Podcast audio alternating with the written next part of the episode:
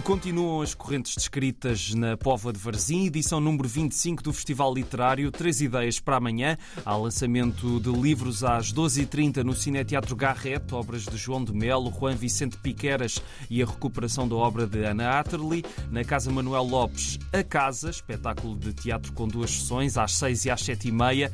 Às 10 da noite, novamente no Cineteatro Garrett, vai passar o filme Não Sou Nada, da Nothingness Club, o cine enigma de Edgar Pera com Miguel Borges, Albano Jerónimo e Vitória Guerra, à volta de Fernando Pessoa e dos seus heterónimos. Toda a programação está em cm-pvarzim.pt.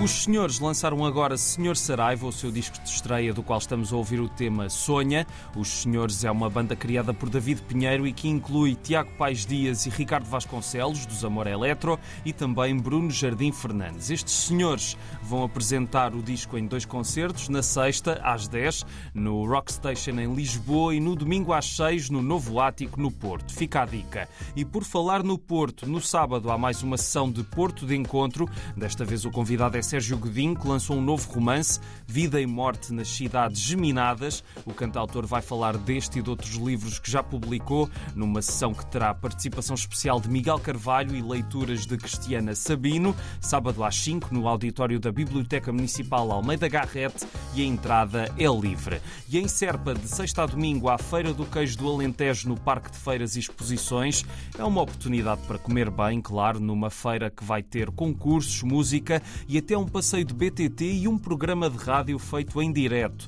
Muita coisa para fazer e provar ao longo destes três dias, que começam de manhã, às 11 na sexta, às 9 no sábado e às 10 e meia no domingo e terminam só de madrugada com as tasquinhas abertas até às 3 da manhã. Saibam mais em cm-serpa.pt. E para fechar, também de sexta a domingo, mas em Tomar, no Complexo Cultural da Levada, há Tomar Game Festival nos três dias, das 10 às 8. Há muito para descobrir numa edição que promete ter o dobro das estações de jogo, três vezes mais torneios e muitas surpresas. No menu do festival há, por exemplo, jogos de tabuleiro para todas as idades, uma viagem no tempo a jogos retro, realidade virtual, um concurso de cosplay e vão estar presentes convidados nacionais e internacionais, as maiores sumidades do mundo do gaming. Não vai haver bilheteira no local, por isso, para comprar bilhetes e saber mais sobre o Tomar Game Festival, é ir ao site gamescola.pt/tgf. Amanhã não há mortinhos por sair de casa, por isso despeço-me com um abraço